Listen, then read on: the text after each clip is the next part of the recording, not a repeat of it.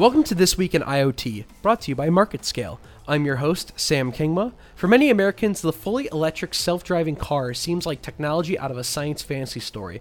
But for Tom Raftery, innovation evangelist for SAP SE, this massive change in how we get from point A to point B is just around the corner. This week, Tom joins us to discuss the current state of both the electric and self-driving cars and where they will be within the next decade. How you doing, Tom? Hey, Sam. How are you? Thanks for having me on. Oh, my pleasure. So I wanted to start this off with currently what's the state of the self-driving vehicle? Are we there where people are actually getting in them and they're on the streets with regular drivers or are they still in heavy testing? What's the what's the state? Yeah, so let, let me let me take it a step back first, Sam, because there's a number of different things going on in the transportation sector right now, which are being massively, massively disruptive. Um, the first thing we're seeing is the the move to connected vehicles, and uh, we've had that for a while now. You know, with OnStar and things like that, but it, it's it's becoming more of a thing now. It's because with the drop in price in sensors, and you know, with the, the shift to four G and shortly five G, basically every car will be connected and that uh, that uh, uh, allows for manufacturers and it allows for uh, service centers to provide a range of services which were completely impossible in the past so that, that's the very first thing and that's that's almost trivial compared to what's coming after that Oh, so in that case, what's the state of the electric car then? The next big shift we're seeing in, in, in transportation is the, the, the shift to uh, the electrification of transportation. And you know, while while this is not new, the first electric cars were actually some of the first cars back in the 1900s and even before. It's only recently that it started to really take off. And obviously, the first big mover there was Tesla, and they've been plugging away at it for a little over 10 years now. But the, the whole shift to the electrification of transportation uh, got a huge uh, boost in the last uh, year or so uh, from China, uh, which may be unexpected, but basically, China passed legislation uh, which said if you want to sell cars in China, then from 2019, 10% of your fleet needs to be electric vehicles, or what they call new energy vehicles. So, why would you want to sell cars in China if you're a car manufacturer? Well, right now, they are the world's largest car market. Fully 30% of all new car registrations in 2017 were in China. And the same in 2016. It was 30.2% both years uh, of, of, new car registrations were in China. For comparison, uh, the US was 18% and the EU was around 15%. So China still uh, there's twice as many cars sold in China alone as there was in the EU. So given that, there's no car manufacturer who wants to be locked out of the Chinese market. Now the Chinese were quite canny about this when they said that. They said, well, okay, look, if you want to sell cars in China and you don't quite make up the 10%, well, then you can buy new energy vehicle credits from any of your competitors who have them to spare. So that gives even more incentive for the car manufacturers to get to 10% rather than having to pay their competitors.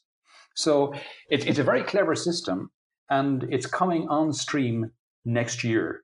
So by 2019, all car manufacturers will want to be at about 10% of their fleets.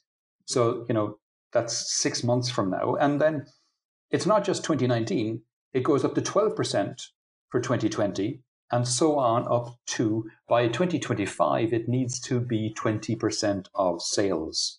So suddenly all the car manufacturers who had been watching tesla with kind of bemused interest uh, for 10 years have suddenly now got a burning platform.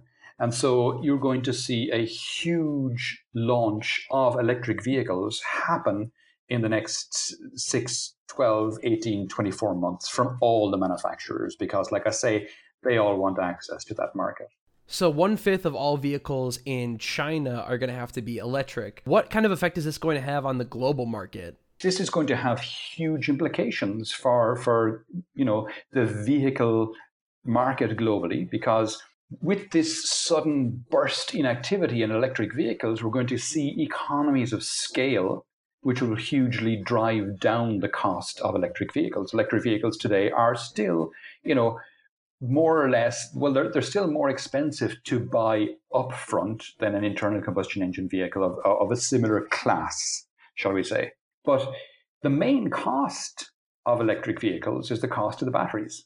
And the cost of the batteries fell 80% between 2010 and 2017, just through technological advancements and again scaling up of manufacture. And that's going to increase enormously, you know, from 2018, 2019, 2020, as we see a huge uptick in manufacture of these vehicles. So by 2021, 2022, the bumper price of electric vehicles and internal combustion engine vehicles will be about the same for similar class vehicles. And as we proceed forward from there, from 2022, 2023 onwards, the electric vehicles will actually be cheaper because the battery prices will continue to fall. So, this actually brings me to my next question. What exactly are the benefits of having an electric vehicle as opposed to buying one that's powered by gasoline? So, you're going to have electric vehicles which have better performance than, industri- than internal combustion engine vehicles. They will be cheaper than internal combustion engine vehicles. They will last longer. They are cheaper to run. When I say last longer, uh, the, the data from uh, Tesla vehicles, which we have access to, uh, shows us that electric vehicles, they, the battery degrades over time uh, and in a Tesla vehicle, the battery degrades by about 1% every 30,000 kilometers. So that's about, uh, about 19,000 miles. So every 19,000 miles you drive in a Tesla vehicle, you lose about 1% of your battery's uh, range. So by the time you get to uh, 190,000 miles or 300,000 kilometers, uh, you've lost about 10% of your of your battery's range. So not many people listening to this will probably have driven a car 190,000 miles or 300,000 kilometers. And if they did, and it was an electric uh, Tesla, for example, it would still have 90% of the original capacity in the battery. So these cars don't lose range over time. They only have about 20 moving parts, so they never break down. The only thing that you really replace in electric vehicles is the, the tires and the brakes. And because they use regenerative braking, you replace the brakes far less than you do uh, in an internal combustion engine car. So if you take those factors into account, it'll be a cheaper sticker price. It'll be cheaper to run because electricity is cheaper than petrol. It'll break down far less. It'll last a lot longer.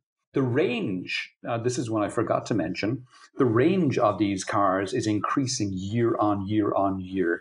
The Mercedes EQC, which is going to be launched next year, has a range of 500 kilometers. And the Tesla Roadster, which launches in 2020, will have a range of 1,000 kilometers, so a little over 600 miles.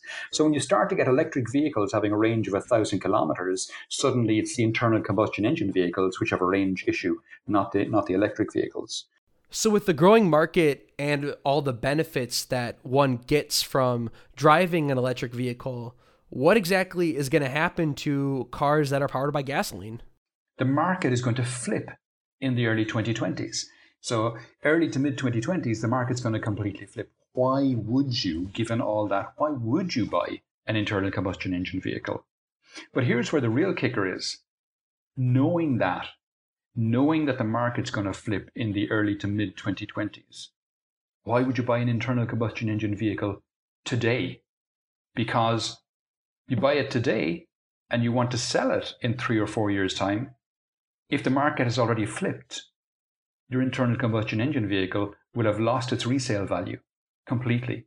There's going to be a huge stranded asset problem with internal combustion engine vehicles in the mid 2020s. And by the late 2020s, the issue that people talk about today of the infrastructure problem where it's hard to find a charger, that will have flipped as well. By the late 2020s, uh, service centers or fuel uh, stations or uh, forecourts or whatever we're calling them will no longer be selling petrol and diesel. Why would they? The market will have flipped.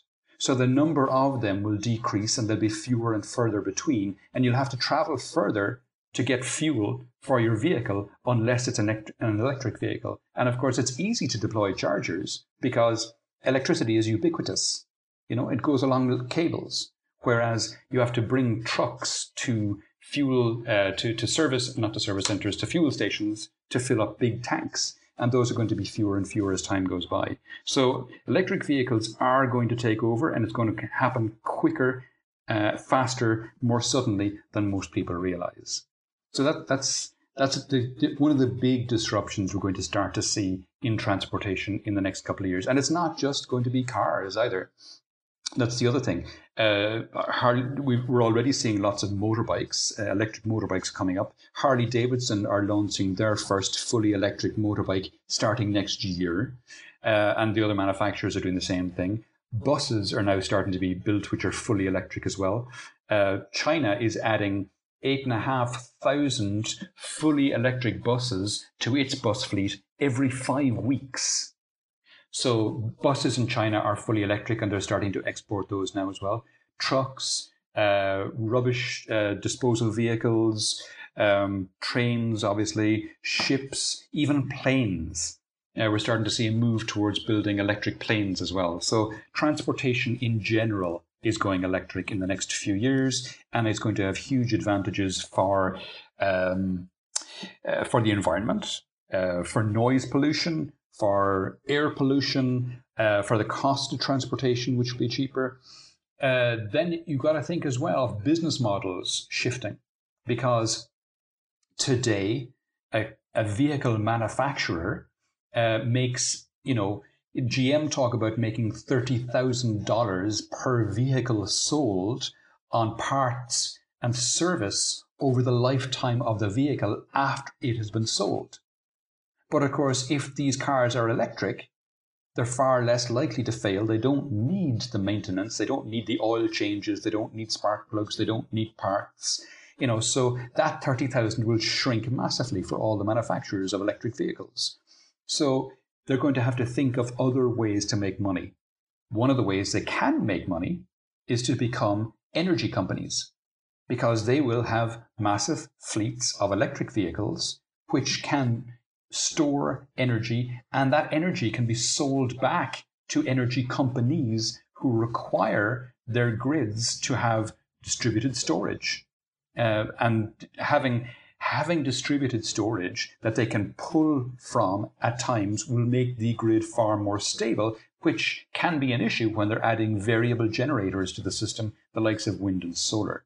So the manufacturers, the car manufacturers, will suddenly start to become energy companies rather than being manufacturers of vehicles or as well as being manufacturers of vehicles. So whole new business models are going to arise out of this.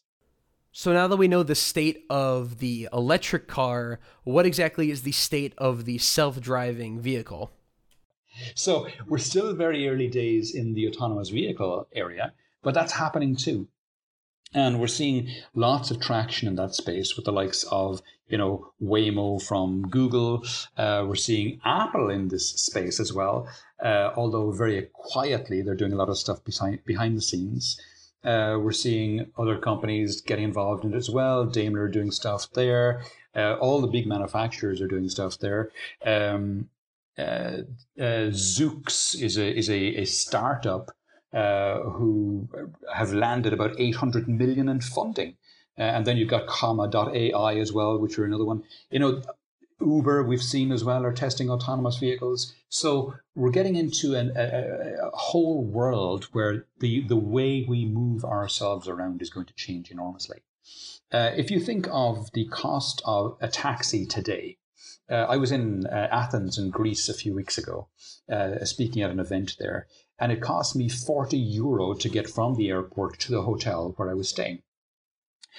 But when we shift to autonomous vehicles, those autonomous vehicles will, first of all, they'll be electric because transportation is going electric. And second, they'll be fully autonomous. So what will happen in the future is I'll go back to Athens. I'll have an Uber like app on my phone or on my watch or whatever. It might be Uber. It might be uh, Maven, which is the GM play. It might be any of the other platforms that, that are starting to rise up. It might be Zoox or whatever. So I'll open up the app. I'll call a, an autonomous taxi, I'll sit into it, it'll take me the same distance from the airport to the hotel, but instead of being 40 euros, it'll be 4 euros. Because the move to autonomy drops the price of transportation by about 90%. So trips that cost 40 euros today in the future will cost 4 euros. And that's a long trip. Shorter trips will obviously cost significantly less.